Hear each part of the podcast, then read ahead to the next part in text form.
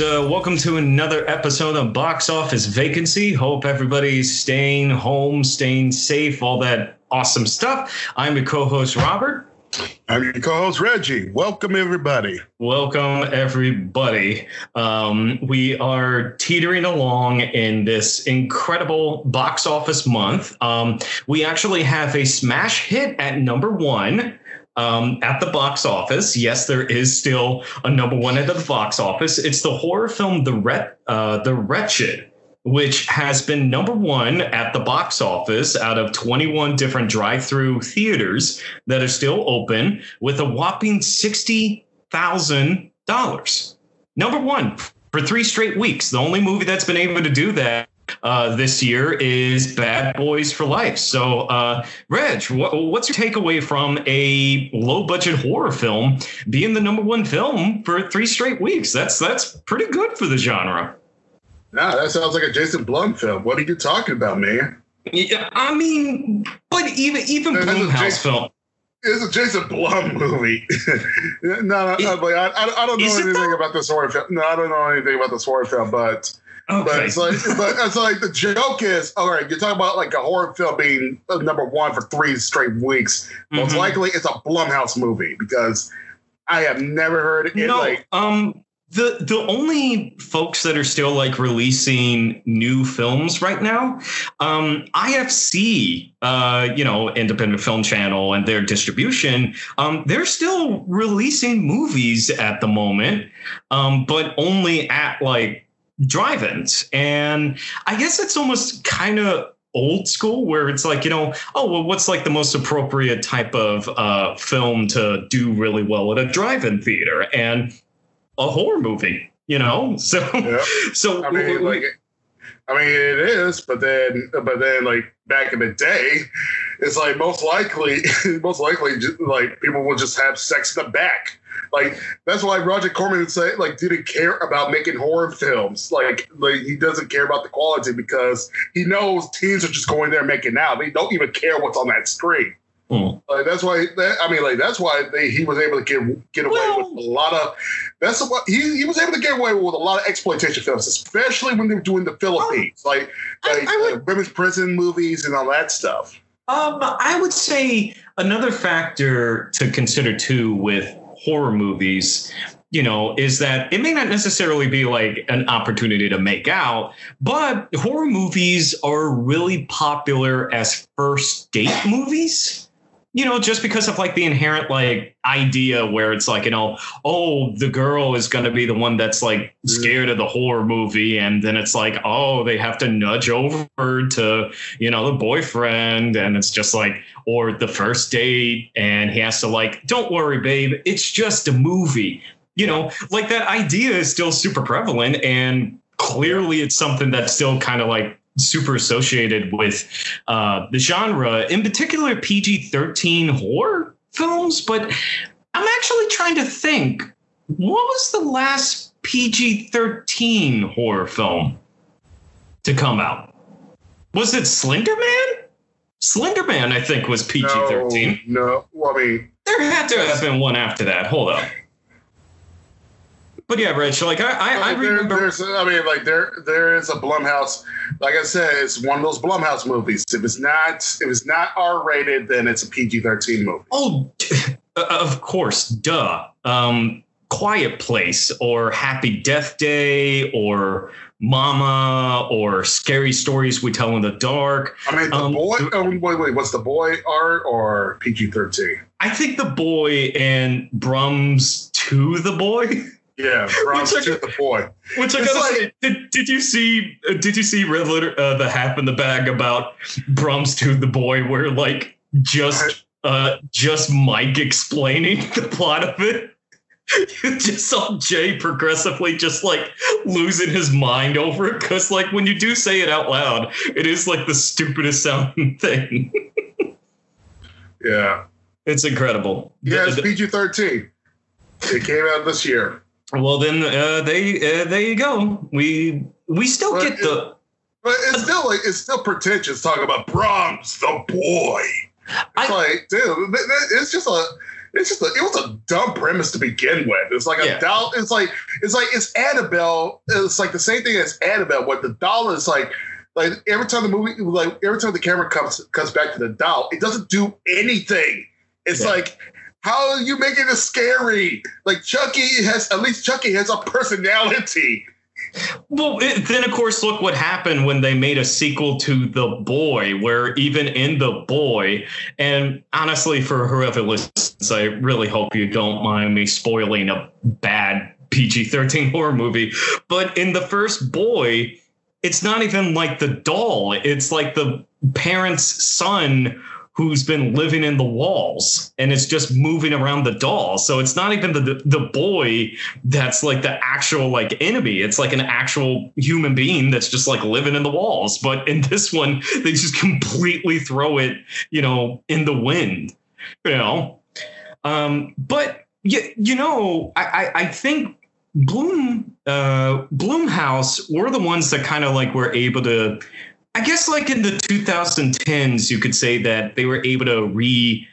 it- They were able to cover both grounds with PG-13 horrors, but also making whole R-rated horror films very viable. Because I feel like in the 2000s, the 2000s were, you know, you you either had the torture porn like Saw, where it's like if you were R-rated, you had to be like almost hyper exploitive gore or you had to be the other way where it was like all the japanese horror remakes where things like the ring and the grudge were pg-13 you know Yeah. and just a ton man i can't tell you how much i hated working fridays when a pg-13 horror movie came out because it's like especially in san antonio because like san antonio loves itself the horror genre you know especially with like the demographics of the town and everything it's like anything that had like a spooky ghost or um paranormal activity was pg-13 right Yeah, the uh, no. Uh, i'm pretty sure it was like how first, on I think the first one was R.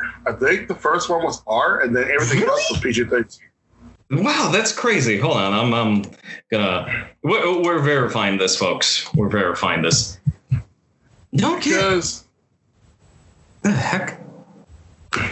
Why is it rated R? Uh, really? Because yeah, everybody's just wow. So, Yeah. oh, this is weird.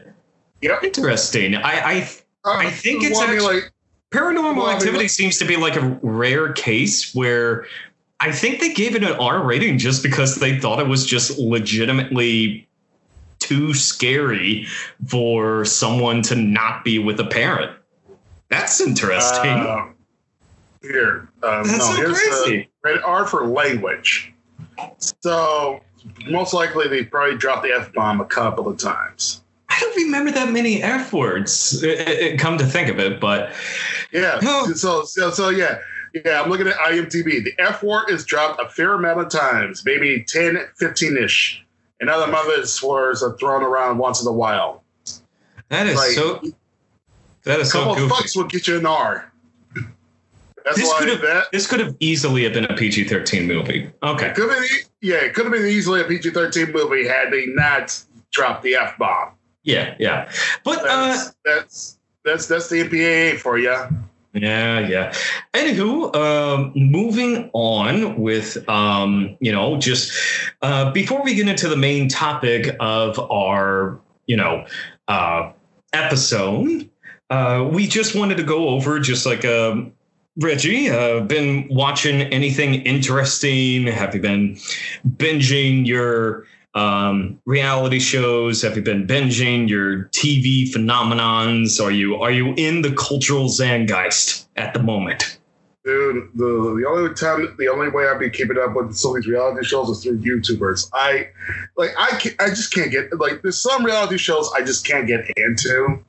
Um, I know, like sometimes, like sometimes, like you usually put on like the cooking shows, and I can sit there and like you know be engaged with it, but but but it's like I don't know. It's like I, it was. I think it's just my my disdain for it. Like was like like ever since with the flavor of love, because I remember when I was at uh, in my undergrad, they would usually have viewing parties at the student center. There's like a gigantic TV, like Mhm. where where people can like gather around like a couple couches and ottomans and all that stuff, and they can watch, you know, whatever. Yeah. Sometimes they'll host like a Super Bowl party or Oscar party or whatever, like you know, in that area.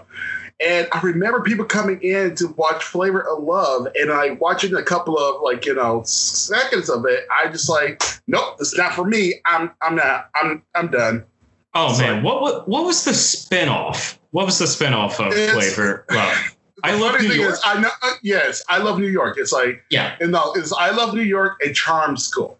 So like the funny thing is, I know the VH1's programming, but I don't sit down and watch it as Man, much. it's like after you see like an episode or a couple of scenes, you already know what you're in for. That was So that like, that that show came out right in that sweet spot of reality TV where it wasn't quite just like a you know formatted pipeline that they could just be able to do with like where you know you you'll have like you have a ton of reality shows but almost all of them are still set up in the same way.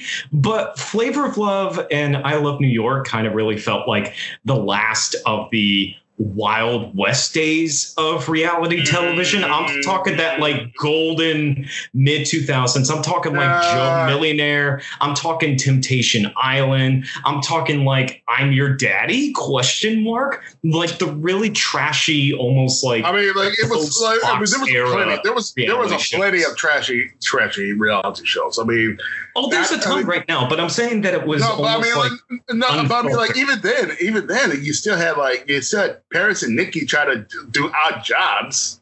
Uh, Oh, the Simple hey. Life, uh, like you got those two, and then you had. uh oh yeah and then and then and then and then and then and and what sure. and then what what drove me nuts was was I saw it's like for some strange reason when I was uh like over a summer uh-huh. like I was staying home, they had the surreal life. Um, VH1 did the real life where they put in a lot of B D list celebrities together. So it's like it's the real world, but with D list celebrities. oh yeah and, yeah yeah and the one that I remember watching was the one they had Flavor Flav, and that one was uh, where where he was the most annoying guy on on the uh, cast, and like everyone hated his guts, but somehow he him and Brigitte Nielsen hooked up, and they decided to like decide to follow their relationship. And like from that, that's where they ended up with Flavor of Love. Uh, guys you have to understand that there was there was a web of chronology Yeah. so much to, it- it- just like everything was just like bit by bit but you know what i mean where it's just like like, there, and, there was this there was a certain different feel certain different feel with those reality shows back then where it was just like a little bit more flying by the seat of your pants kind of thing. Like i feel like the last reality show that kind of captured that like very specific raw you know let's just get a bunch of doofuses to do dumb stuff and just hope we get the b-roll for it. Let's just have like the most ridiculous premises possible before it becomes like homogenized. Um was jersey shore i would say jersey shore is like the last of that like very specific Mm, taste and flavor of reality tv back in like you know I mean, like before I mean, like, the real like world, a- the real world was getting kind of trashy as well at the same time. Yeah, but people were kind of. I, I I know real world is still going on, but I know everybody was kind of moving past it at a certain point. Well, I mean, like, the- I mean, well, the real world was actually like, I mean, when Jersey Shore became popular, like the next two versions of the real world, they were advertising it to be like as crazy and as wild as you know what they saw on Jersey Shore on that show. yeah. But uh, yeah, yeah, that again, again, it was like around that time where it's like, like I, it's like, it's like certain reality shows I just don't sit down and watch. It's like, it's like I'm not interested in it. Some some are just really good background, and um, Even even for You know- background, it's like I would rather put on like a cartoon or or like a movie that I've like seen a dozen times. It's like, yeah. It's like, You know, like I can't, I like- can't really do that with movies. Bizarrely, like I feel like when I watch a movie, I kind of have to watch a movie, even if it's one that I've seen um, a dozen times. You know, um, I, I can kind of do it when it's like on the same screen when I'm working. Yeah. But e- even with that, it's like you know, nah, I'm gonna have like like cooking shows, right, or Food Network shows. Th- That's like the perfect thing to me, where it's like, oh, I can see like the frenetic editing in the corner of my eye. I should probably like look over real quick to see like who's about to like drop their ingre- their hand or something like that. Um, let me ask you something before we go to um, our, you know, current number one watched film on Netflix. Mhm. If we're trusting the top ten at the moment, um, which which reality show do you think is, or what genre of reality show? Which one do you feel is most likely to start production as uh, soon, given the circumstances? And which one do you think is going to be like the most difficult to do? The most difficult one will be the will be the ones like Big Brother. They can't do shows like you will not see like new episodes of Big Brother. Um, Unless they- uh, like yeah, like anything that bu- bu- bunches people together, you would not be able to see that. However, however, I can see like cooking shows, like you know, like game shows where where the contestants doesn't have to be close proximity. Like, so you could probably do like Master Chef. Probably do like less contestants, but you can still like you can still have distance be- uh, away. I mean, like you can still have space between people. If So- if you had them if you had them cook and then you know Yeah, like in a cooking situation, just having them cook by themselves in a secluded area and then Yeah. being able to like deliver the food, you know, that could work. I mean, like they already do kind of like camera in kind of stuff where it's like, like um, like in Worst Cooks, right? Where, Yeah. you know, usually like, uh, oh my God, Anne Burrell It's- it's- and it's Bobby Flay are like looking Yeah, at a yeah. camera. They could just maintain that. You know, just like I mean, have everybody there's, be I mean, there's there's ways to get around it. That, that's what I'm saying. It's like the weird thing is is like people even like pointing out how funny that people are now gravitating towards cooking and baking, like during the quarantine. So yeah. that could be like a zeitgeist for like the Food Network to like like if they wanted to like start up production, that could be one. You could see like uh, like those shows continuing. Yeah, yeah. But like I Now- said, but, but like I said, like the only shows, like any shows that features like group of people living together and all that stuff, yeah, that's not gonna happen Unless you legit, you unless you would sign have to. waivers. You, yeah, you would make them sign sign. waivers, and also, um, and also most uh, most likely you have to. Uh, I mean, you probably have to keep them quarantined for you know X amount of days. Oh no no no no no! Here's what I think they would have to do for something like. Um, because um, at the moment, The Bachelorette um, closed down production at the moment because they were about to shoot the uh, shoot the new season, but they closed it down.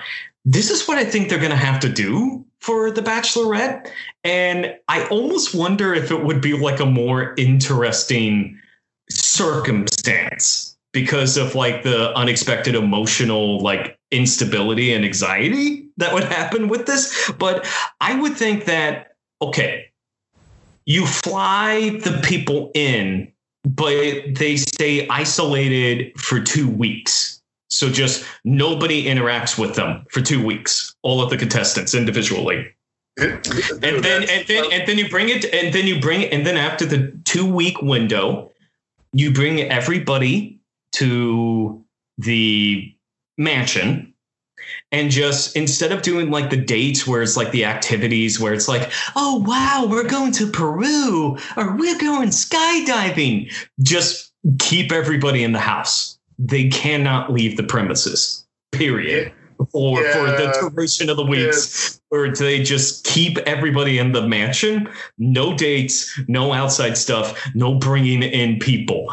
And just like i almost wonder if like that potential cabin fever thing might actually have like unintentional like consequences where it's like you just see the guys just like losing their wits where it's like i can't stand this fucking house. I can't stand this fucking house. I'm, I, I can only talk to these people. I can't go to the crew because the crew is sleeping here too. What the fuck is happening? And i almost wonder what that would do with the dynamic of the new bachelorette actually trying to find I mean, husband like, the circumstances. honest, honestly, it's gonna lose its lust. I mean, like, Yeah, it's like I mean, like, is- like, ha- everybody's like having everyone stuck, in, like even having people stuck in a mansion is not that interesting. I mean, like look at all the celebrities that are stuck in their mansions and they up on either social media or YouTube and all that stuff. It's like, yeah, they- you guys are boring as hell.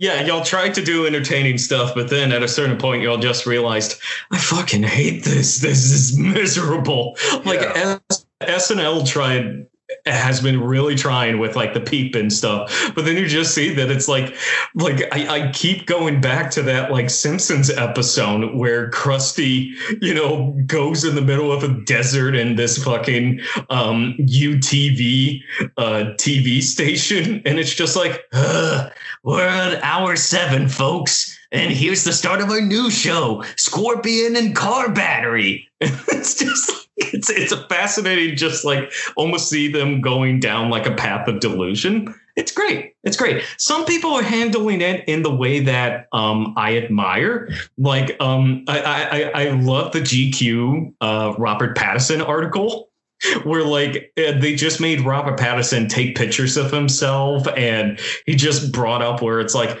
yeah I'm not even training for Batman right now. I mean it's like why, why the fuck am I going to work in a six pack when I'm literally you know putting hamburger buns in my pasta you know um no it's like and it's Yeah, like you know what? That's a very that's a very understandable thing. It's like once you understand that you know the the the, the pressure to be this you know um perfect specimen in the context of the bigger things where it's like you're, you're starring in a comic book movie in the middle of a pandemic and it's like you just connect where it's like eh fuck it. i'm gonna i'm, I'm gonna put a hamburger pasta again, again, he was he was done with like being a teenage heartthrob with uh, Twilight. I mean, like he had to look good, you know. I mean, like not as good as uh, as uh, what's his name, uh, Taylor Taylor- Lautner. Yeah, he didn't have to. He didn't have to like you know take off his shirt as much as like Taylor Lautner, but but it's like you know after like the whole fandom and all that stuff, he was fucking done with it. And I think Yeah. the only reason why he took on, I think the only reason why he took the Batman project was because of Matt Reeves. Like Yeah. whatever, like whatever he like whatever script he wrote, or um, you know whoever wrote the script for that film, like they did a good job to convince him, like, hey, we're not we're not going, you know, we're not going down the same route as like a Marvel movie where you know. Pretty much the whole joke is like if you're in a Marvel movie, you're going to end up with an eight, eight pack or a six pack, even if you're like some doughy comedian. Oh, and and hey, um, let, let's think about it at the end of the day. Who is Bruce Wayne other than a reclusive multimillionaire who dresses up in weird costumes, you know, and has zero interaction with other people? You know, I, if anything, I th- I think it's like a, a very appropriate method acting technique where it's like, I mean, okay, hon- how can I honestly- just honestly- lose, lose my mind? it- it- no, it's, it's it's honestly like Michael Keaton. It's like Michael Keaton wasn't like you know, he wasn't like a buff dude. It was just you know, I mean, so like when he was doing all the Bruce Wayne scenes, it's like you know he's just like you know just some unassuming regular millionaire until he you know don, uh, put on the cape and cowl and just you know started like you know going around town Yeah, beating yeah. up bad guys. Well, like I said, speaking- like, like I said, this, speaking- this, this been bat. I mean, this been Batman that doesn't have to be jacked. I think it was just like he, I think he was just hoping he doesn't have to do the same shit as Ben Affleck did for fucking for Zack Snyder's version of Batman. Yeah, where just it's be, being this giant beefcake that leads you into being an alcoholic. It's like, hmm, I don't know. It- It's like the moment Ben Affleck was in the best shape of his life, everything about his life became super shitty. So, um, anywho, uh, but but speaking of superheroes, uh, speaking of superheroes, let's get to our review of what was at one point. I don't know if it actually got to number one, but at one point It was. It was. it got to number two. It got to number two. We are Yeah. going to talk about the new Terry Crews, ludicrous, uh, dramatic thriller. It actually lists itself as on Wikipedia, which is interesting. Dramatic thriller. A dramatic thriller. Okay, Interesting. I, So- I do have some. We're talking about we're, we're talking about do have a John Henry. We're talking about Right. John Henry, just so uh, we know that John Henry. Where uh, Reggie, take it from here. Okay, so John Henry is about this guy named John. what? Sorry, sorry, sorry. It- it- it's sorry. I'm just like trying to remember this stupid premise in my head.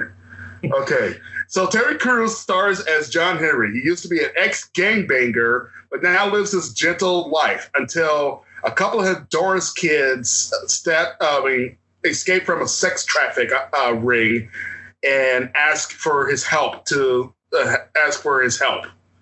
And in the in the uh, sex uh, in the sex traffic ring that they were escaping from is owned and operated by his cousin named Hell. That goes by the alias Hell, played by Ludacris. And uh, Now, Rich, I have to I have to bring this up. yeah, Okay. Now, of course, I don't know if people know, but the whole thing is that it is a quote unquote adaptation of the folklore of John Henry. You know, John Henry with his hammer, um, you know, able to build, um, able to drive through a mountain better than any man, able to build a tunnel, had the, you know, huge showdown to see if he could be able to dig a tunnel faster than a steam engine, faster than a locomotive.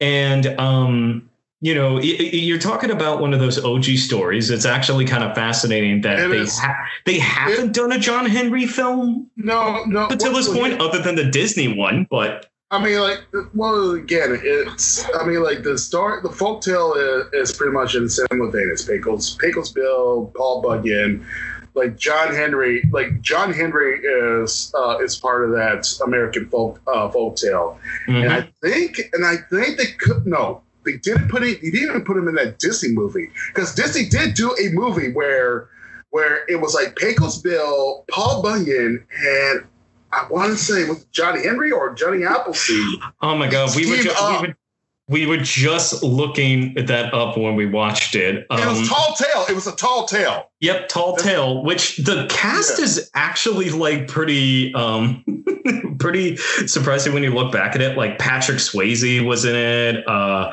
let's see. Let's see, Tall Tale. Tall Tale. Where the heck are you? Where the heck are you? Okay, here we go. Yeah. Yes. Paul Bunyan was played by Oliver Platt. Um, the the kid Daniel Hatchett uh, Hackett was played Yeah. by a young Nick Stahl. You had Stephen Lang as the dad. Um, let's see. Patrick Swayze, yeah, he was Pecos Bill, and Yeah. you had Roger Aaron Brown as John Henry. Henry.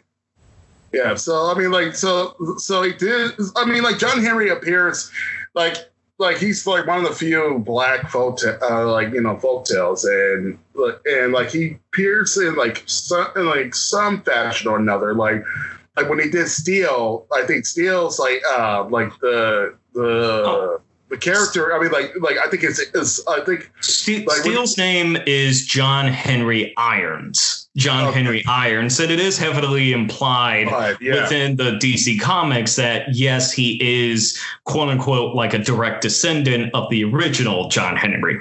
Like, Yeah. like that's kind of like they. I don't think it's canonically. I mean, d- fucking DC always changes its chronology every fucking well, decade. So well, I mean, like, well, I mean, like, well, I mean, like, there are, ha- there has been like adapt, like, there hasn't been like adaptation. I mean, like, the only adaptation like of the story itself is like you know the Disney short, but other than that, it's like that character is either allusion to the the folktale or or they try or um, or again it's like a, or again it's like they take the folktale and they try to apply you know modern aesthetic to it which this movie tried to do um i mean as a matter of fact it's like you might as well watch steel because that You might as well more- watch it's, Steel. it's more it- it's, it's way more entertaining I don't know. I like. I don't know. It, it, it's it's one of those. It's one of those movies where there are some funny moments in it between um, between uh, uh, Terry Crews and his dad. I mean, like, uh, and the actor that plays his dad. Yeah, yeah. yeah, his dad, who is called B.J. Henry. And yep. that's apparently on purpose because BJ Henry loves to brag about his dick. Um, yep. He even has like a whole idiom about how BJ's dick was legendary everybody heard yep. it across the land and then it, i could never use it again. Because you know john henry lives with his uh, father bj who's you know um, you know disabled from the waist down. There was something that what happened to him? No, like, so so it, it was at a pivotal moment of a scene where where like the guy uh, like the, the character was talking about how life is not fair.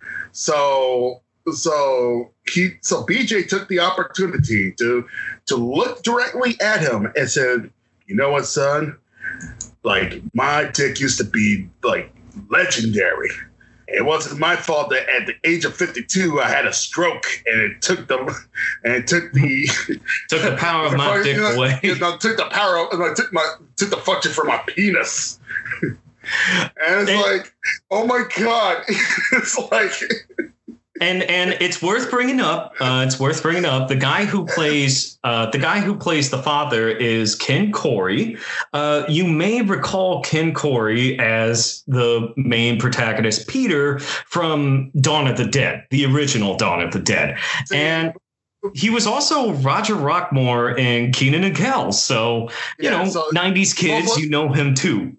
Kenan's likely, dad. He played yeah, Kenan's dad. dad. Yeah, yeah. But most likely people will know him as Kenan's dad. I mean, like, unless again, unless if the people that are watching are huge George Romero fans and actually watch the original Day of the Dead. Well, zombie no, no. fans, Rich. I would say if you're a zombie fan, and, and not just that, but he did play a good. Um, he he's popped up a lot, you know, just because like him having that like you know famous of a, a famous of a role as yeah. far as horror films go, he did go on to be like in a bunch of like, you know, horror films through the years. Like he was in Death Spa, he was in Texas Chainsaw Massacre 3. Um, he did cameos in the remakes for in the remake for Dawn of the Dead. He was in, I mean, um, uh, uh, Rob Zombie loved him. Like he's been in every Rob Zombie movie. Like he was the janitor that like was like the first victim of Michael Myers in the Halloween yeah. remake. So he he he pops up for for horror fans. Folks know him, so so yeah. it's just funny to kind of see him pop up in what is essentially a central LA dramatic thriller that also wants to be a superhero film. Like that's like that, look, what's weird about it is is I wanted to know who uh, the director is. The director is directed by Will Forbes. And when I was he was an East Coast he was an East Coast film composer who moved out over here, tried to work in the music, but then decided to become a writer and just was yeah. able to make the right connections with like the main production company that uh, the production companies that were behind this are the same people behind uh, upgrade that came out last year. So they, they they this movie and you can tell is micro budget as hell. Like like well, rich how many well, days do you think they took to shoot this thing? Be honest I mean, honestly, the way like the way how that film looks, I can I can say about no more than fifteen days. Like you can, like the what what they what probably most most likely it might be a twenty day shoot. It's either no more than 20, 25 days. Okay. And the only reason 20, why the only, days. Okay. the only reason why I would say that is because all right, I'm going like we're, we're going like you want to spoil the movie? Oh well, let's let's go through um, well, how because, how the I movie mean, starts. Tell me how the movie starts, Reg. I mean, like like anything, it's it's John fixing a a dog. I mean, um, a doghouse for his uh, for his little cute dog that gets run over by like a random gangbanger. and, and as so John Wick immediately, we're Yeah, immediately so going John- John, Wick but- with it. But here's the thing. It, it, it's like it, it. I guess they thought it was cool to throw in like a John Wick thing, but but nothing comes from it. It's like, and the guy that was holding the gun at at his uh, at his face, like he never shows up in the movie. Never like the guy ran over the dog. I mean, was never addressed. It just no. I no, like, no. Um, they they did. He was the guy where um in in the final third act of the movie, which I'm I'm, I'm gonna iterate to folks just like how much time is wasted before we get to the actual hammer stuff.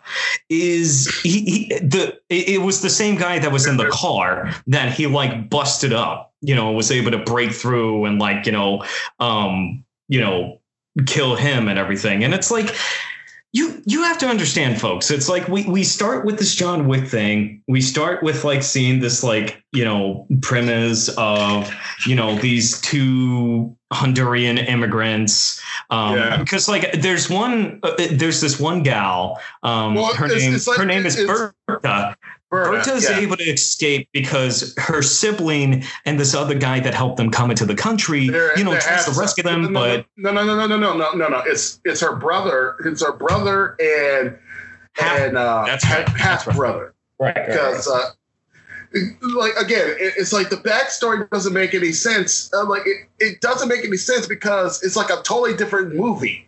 It's like why are we focusing on? it's it's like this could have been a whole nother movie, but somehow, but somehow she ends up like she ends up hiding under under um John Henry's porch, and John Henry decides to take her in, and like tries to uh, like you know tries to help her, but he can't speak Spanish. But then you find out that you know Ken Foree, like the dad, he knows how to speak Spanish because he was trying to fuck this Puerto Rican chick while he was in night school. the the weirdest thing. and, he, and, he, and he wanted to know all the sexy, all the sexy bed talk she was saying to him. That's the only reason why he knows Spanish. So, so it's just like it's just like a good chunk of the movie. It's just Terry Crews struggling to communicate with this girl. Meanwhile, the father is just you know. He's just like giggling and like snickering because like she just sometimes she'll just randomly insults him. I, I I think the biggest issue with this film is is is two main things. It's it's written in a way where it clearly seems like Will Forbes and I think really only Terry Crews and like the you know Honduran immigrant folks, uh, Berta, the brother, and you know the half brother, they're acting like they're in like almost like a Man on Fire movie, or or what's that one Rampart? Yeah. You know, the, Yeah. it, it, it feels like they're the only four that are actually acting in this movie in a way where it feels like it's trying to actually be like, you know, more of a gritty inner city thriller, Yeah. you know, very comparable to like a Menace to Society of Boys in the Hood, like that very specific Yeah. genre. But everybody else, everybody else in this movie was given the instruction, oh no, yeah, this is like Black Dynamite. like Yeah. everybody everybody or- everybody or- else in this movie feels like they're or- in like I'm gonna get you sucker. You know, No, but what makes woman what makes matters worse? It doesn't help that that you have Ludacris that has the alias Hell that that that he kills his victims with a blowtorch and and he's decked out with a metal jaw that's grilled. It's a gold plated Gold- fucking infinity gauntlet grill on the side of his face. And Reggie, there's two things I got to say about Ludacris. There's two things I got to say about Ludacris. Do you think he was there for a day or half day? I don't know. He was there for at least a couple of days. I'm I'm gonna say maybe half a day because he is literally in the house and then he's out on the uh, he's out on the porch in the final confrontation. I would Yeah. not doubt for a second that like they spent the three four hours putting the plate on the side of his face and they were just like oh yeah, we could just do this. We, we could just do all your scenes today. And Ludacris is probably like, all right, that's fine.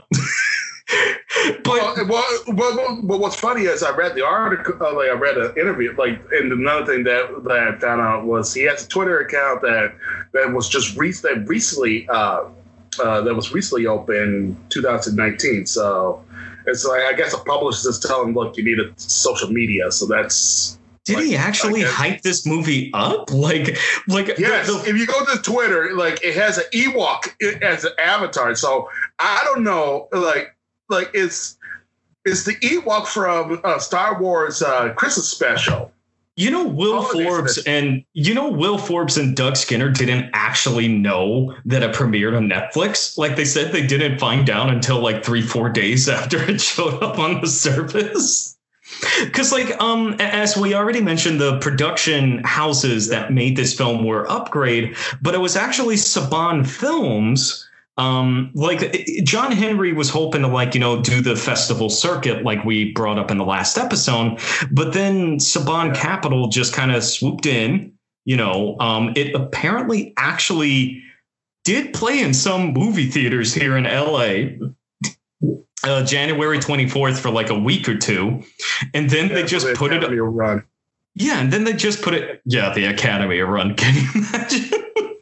and then they just I mean, put it. Then they put it. Uh, then they put it up on uh, on demand March, and then they just drop it on Netflix. And somehow, some way, even though like clearly nobody actually seems to like the movie, it ended up at number two. And um, the the other thing I wanted to say real quick before I lose my train of thought. I, with with okay. Ludacris.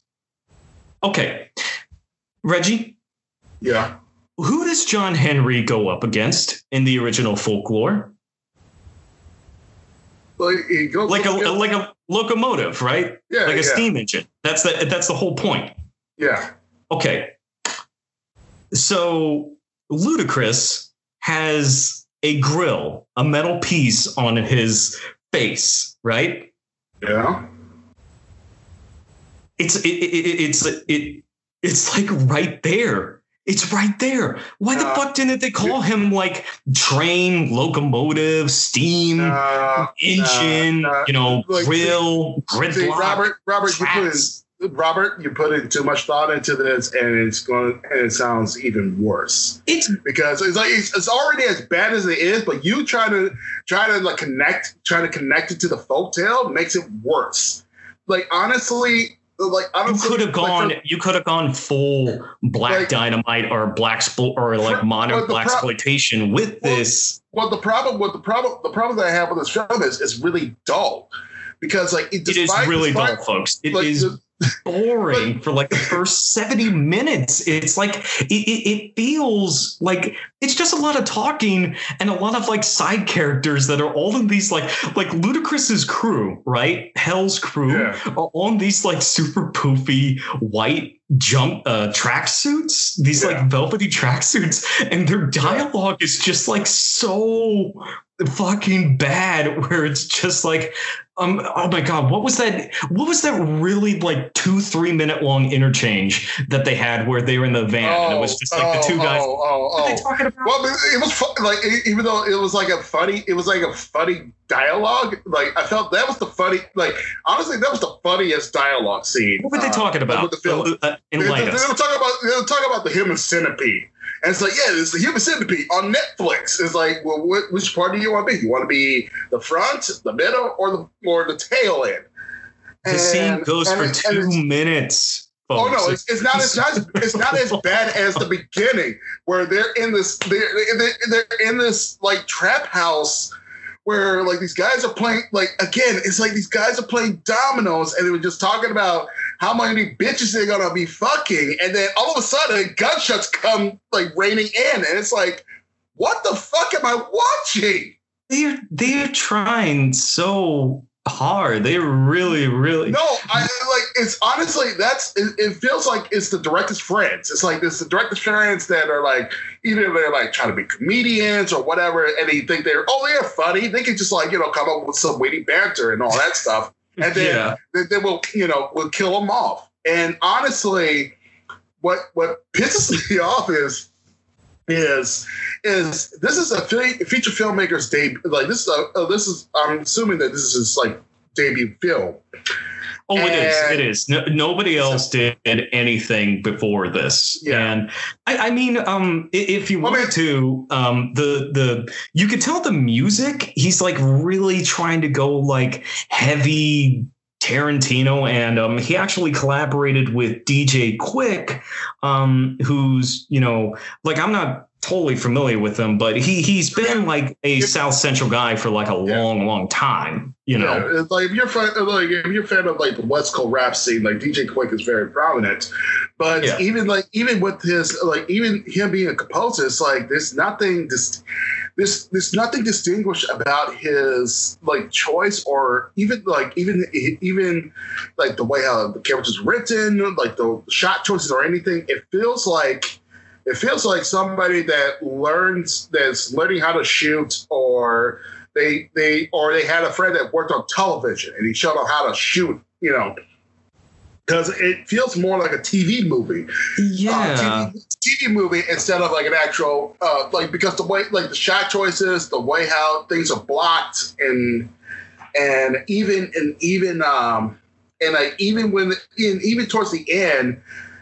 Uh, well, uh, I want to say like okay, so until the climax of the film, it feels more like a TV movie, and then all of a sudden, he like it's all of a sudden like director had like a like like a like had this like huge inspiration to just go over the top with violence and gore. Oh, oh, but and, but funnily enough, funnily enough, as as like the as much as the gore comes in in the last twenty minutes, we do have, from we we do have to bring up we have to bring up that John Henry gets shot in the head. straight up shot in the head, that just like wakes up in the morning when he's discovered by this like old flame that he just like randomly yeah. meets. You know, uh, it's, it's uh, like and even the, the, even the scene in the in the uh, what you call it uh, in the farm it's in the CVS uh, CVS store like was just weird. Was and then like, like he meets Grant, and then he meets like his grandmother, who like wait, where did the oh. grandmother? Where did well, the grandmother come from? Well, Graham. like, uh, like for some again, it's like the it's like the whole plot point where his cousin lives with his grandma, uh, grandma, and she's the only one that knows his actual address. And it's like, yo, you're you're you're like you know he's doing some shady shit. Maybe you know. Like, I don't know, but you know what? But, you know what's really but, funny? But, just to, just to what, crazy, but what but what what kills me is they have this serious talk where it's like you don't want to go, you don't want to be violent, you don't want to kill him. It's like he's your family, and then as he leaves, she she just sits there for a minute and just thinks, man, John Henry, broke his mother in half while smoking a cigarette.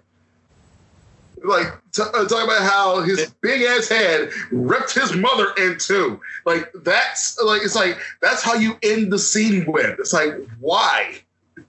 It, it, especially when like th- there's a whole intro where it's like, okay, so John Henry exists as a folklore so it's not like an adaptation because like yeah. in his father the the beginning part of the movie is about him saying you know i knew my boy was going to be strong so i named you john henry you know that's that's basically it it's like there's, there's nothing that, I mean, that's the only thing that it has yeah. anything to do with the folklore and you you know what i i have a theory i have a theory real quick because mm. um see right around the time that they started production for this movie. They started um, they started making this movie um, like pre 2019 and what's interesting is that when they started production was right around the same time maybe even a little bit before production that dwayne johnson and jake kasdan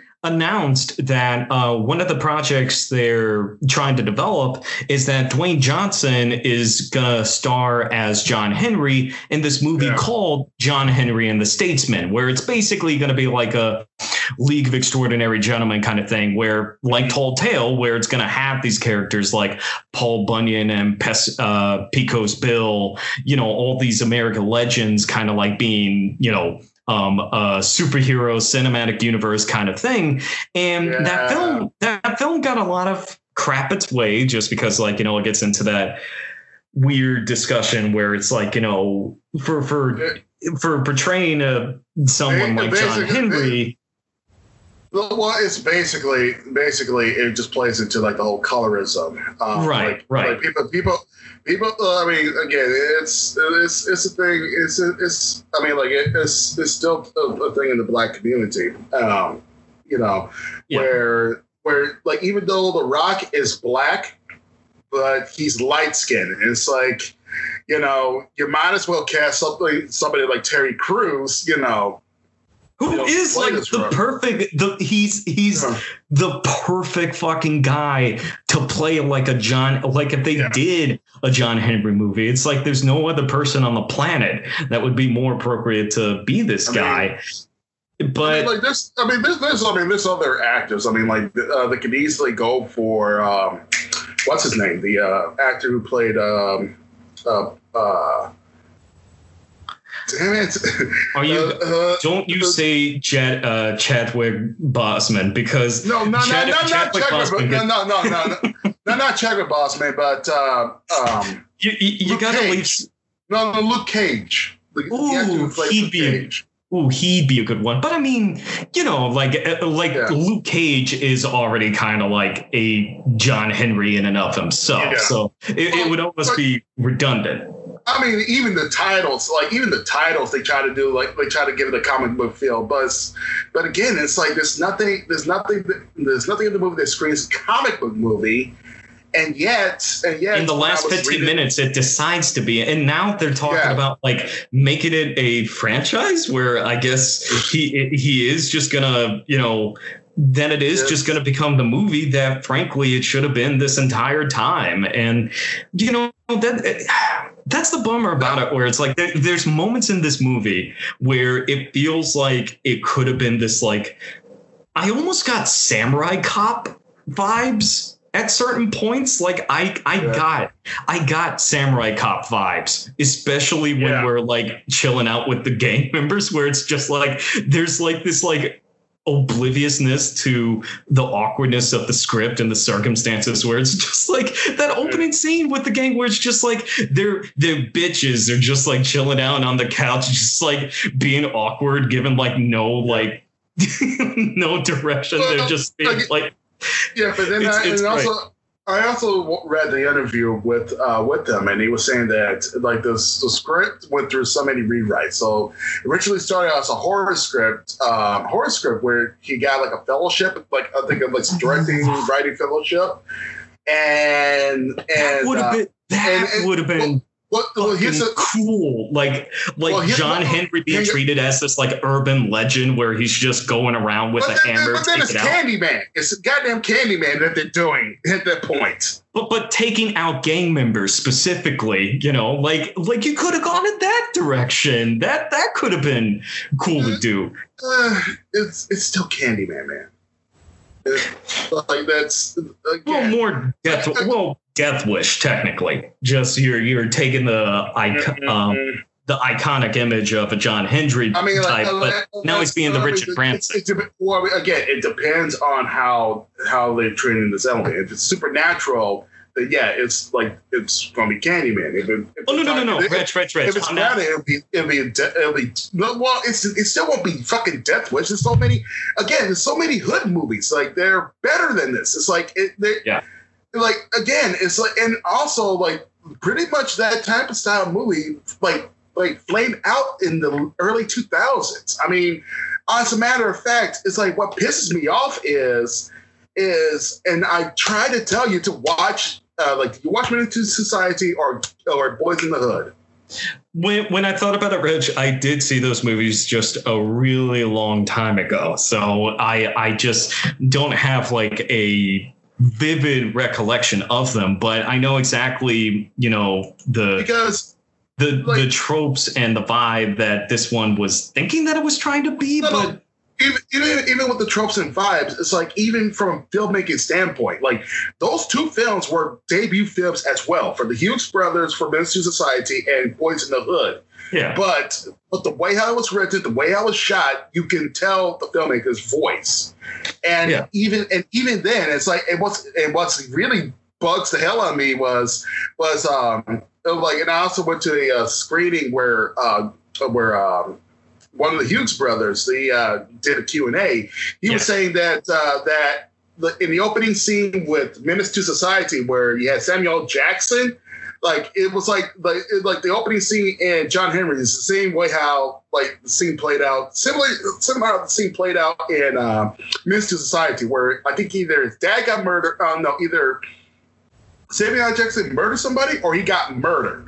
It was it was something like that. But but him and the actors that was with him they like like you could tell like the acting caliber was so much better yeah. it's like they, they were able they, they were able to vibe off with each other because they were like you know they did like you know like either improv or like you know like uh, like shows here and there with each other so so they pretty much can vibe off with each other Yeah. and like make it look naturalistic while well this one like well this one it's like you could tell the guy is trying to be funny and it's like and it's just it's just so cringe worthy the the the biggest the, the biggest bummer is that Terry Crews is trying to give like a genuinely grounded performance because yeah he's acting like he's in like a Hughes Brothers movie. He's acting like he is in something that is like, you know, grounded, you know, he he's he's trying to play a guy that feels like the weight of his past on his shoulders. He has this tiff with his cousin, but he's trying to like take care of, you know, his father. Um, you know, he he's trying to act it like he's in like that that's why I think it's super funny that on Wikipedia it, it's trying to list itself as a dramatic thriller, and Terry Crews is trying to act like he's in a dramatic thriller as opposed to something that is more appropriately schlocky. And and that's a bummer because he is he is trying to give his all. Like he's not he's not given like a telegraph performance. He is trying to, you know, yeah do do this character appropriately to the script that's given to him. It's just But It- it's for- like even even even moments where he has like sad moments where where he shows like Bird of the uh, the drawings like he's showing like all the ske- all the life art I mean um, all the uh, sketches of, of women and like different figures mint and all that stuff But which I always dog- love. I always love bringing up that you know Terry Crews, even though he's famous as like a former football player, he got into college off of a fine art scholarship in figure drawing. So he for sure even did those sketches for sure, you know. Yeah. And yeah, he he But- brought that element. He it, it's just I, I think the clearest thing to say about the movie is that it's not a movie that works for what he's performing for, and his performance absolutely does not work for the movie that it actually is. I think I think is I think is the biggest bummer about it. Yeah, and it's also it's just like it just went to many rewrites to the point where they try to introduce all these ideas because even in the same interview where it's like it started out as a uh, script where it like takes place in the suburbs and then South Central and it alternates between the two. Uh, like they had to cut that part out, like the suburbs part, and just keep it in South Central. And then, and then like the whole thing with the immigration, like he talked to like a couple of, he even knew like a couple of friends or acquaintances that talked about, you know, you know, like the whole Honduras, you know, uh, like, you know, like, you know, like, like traveling, you know, 3,000 miles from Honduras, you know, to the United States and like just to, you know, escape from the violence and all, and gang violence and all that stuff. That, Yeah. like, like he want to include that into the script and like, like that's, I mean, like that's, that's the whole thing. It's like, it just doesn't know what the film want, like, it, it, it just doesn't know what the film wants to be. And, and I, I mean, honest, honestly, I think the only film festival that probably would have played it, played it would might have been like either South by Southwest or, or They were gonna go to Cannes. They were gonna go to Cannes, Rich. Oh, no, no, no. Well, most likely it's uh, for the film market. No, no, no, no, no, no, no, no, no. It- It's just, like, here's the thing. Here's the thing about the Cannes Film Festival. That film was no. There was no way on. There's no way on earth it would have been up for the Palme d'Or. They were So gonna that's what- pitch it. They were gonna sell it. Is Yeah. So yeah. So yeah, they were going to sell it to the film market, but yeah. I, I can I can tell you that that uh, like nobody was going to acquire that that like nobody's going to acquire that TV movie. Like like Netflix was like was like pretty much their best bets. Yeah, and, And- Saban, and, and- Saban Studios is like, you know, Haim Saban, who, if you don't know Haim Saban, um, you know, Haim Saban is like one of the most wheeling dealing background producers, but he is also most famous and currently does. Oh wait, no, no, no, he doesn't have the Power Rangers anymore. He did for a split. The Power Rangers fucking rights is a whole nother nightmare. That would be a whole episode in and of itself. But yes, Haim Saban is most famous for bringing over uh, the Power Rangers. So Yep. man, and it's like you could have gone for that vibe too. You know, g- g- go for. It's like if you want to make a superhero movie, just fucking make a micro budget superhero movie with Terry Crews There's as uh, John honestly- Henry. You had uh, it, guys. You had it right there. Honestly, there's a better there's a honestly there's a better movie uh, that has that superhero vibe. But again, it's like it's it's one of those movies where like you can tell that most of the budget was spent towards the end of the movie where the kid shows his powers. Uh, give me a second.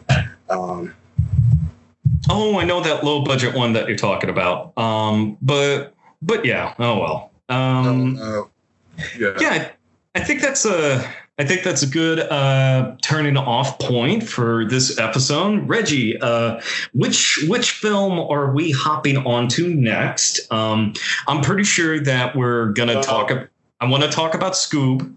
I want to talk about Capone or Al Capone. Capone. Sorry, why did I say Capone? Oh Lord, I'm Italian. Uh, All right, I'm I'm throwing in my Italian American license out the window. Oh my Uh, God, no, no, Al I mean- Capone. Jesus. I mean, like it could it could have been pronounced Capote, or like like it, like it, it, it's it's a bit like like it. it Rich, I got to tell you, what's what's funny is that I saw a Fandango Now ad Uh, where on Instagram where it showed Capone and Gotti, like encouraging you to buy both Capone Oh, and Gotti. God and I don't know damn. if that's brilliant or if that's just like, wow, we're looking forward to a really terrible evening. So um, oh no, oh, it's like I love it. like it's It knows what it's doing. That's for sure. yeah yeah it's it, it knows what it's doing and it's just nah i've like look i've seen i've seen gotti and and yeah that movie's bad like it's it's one of those things where Nah. like it's it's one of those films where where they should have just fo- they should have just adapted the goddamn book. They, should have just like focused on Gotti Jr. because apparently that's where the source like a lot of the source material was from. Oh, But Reg, instead, say- but instead say- they want to do, but instead they want to, they want to have the cake and eat it by trying to do a John Gotti film, and it's like they did a shitty job, a shitty job of covering his life because Reggie, like there's so many moments. save your Gotti takes. Save your Gotti takes for the Capone episode because I want to talk about Gotti too. Because I, Like, I- it, it is the I've terrible movie, but I love its terribleness. I I love it in so many different ways that you know we're, we're gonna riff on it for about 20, 30 minutes. I know it. I know it. I mean, and then and then Capone, I've heard reviews of it, and it's like, Woo! I can't like wait. even even even even even for the premise, it's like, yeah, it sounds interesting, but it's like, who the fuck wants to sit through that type of movie? Oh, I can't wait. I can't wait. We're, No, we're, it's- we're- it's- it's, it's it's a film designed for us, Reggie. It's a film designed for us, and I can't wait to talk about it in the next episode. So, um, everyone, thank you All so right. much for Good. us listening to uh, John Henry a man who split his mother in two, and a man whose Yep. father's dick was legendary. Yes, legendary indeed. Legendary indeed. All right, folks. Uh, thank you so much for listening to this episode of Box Office Vacancy. Make sure to listen to us on Spotify, SoundCloud, Apple Podcasts. Thank you so much for liking us on uh, Facebook. It's uh, growing surely. Uh, Sure. You know, I always screw up that phrase because they're so close. I know that's kind of the point. It, it, it's growing, and we appreciate the. Surely um, it's growing. It's growing. I'll just keep Yeah. it to that. So, uh, Yeah. thank you, folks. This is your co-host Robert signing off. And this is your co-host Reggie. Good night, All right. All right. Peace out.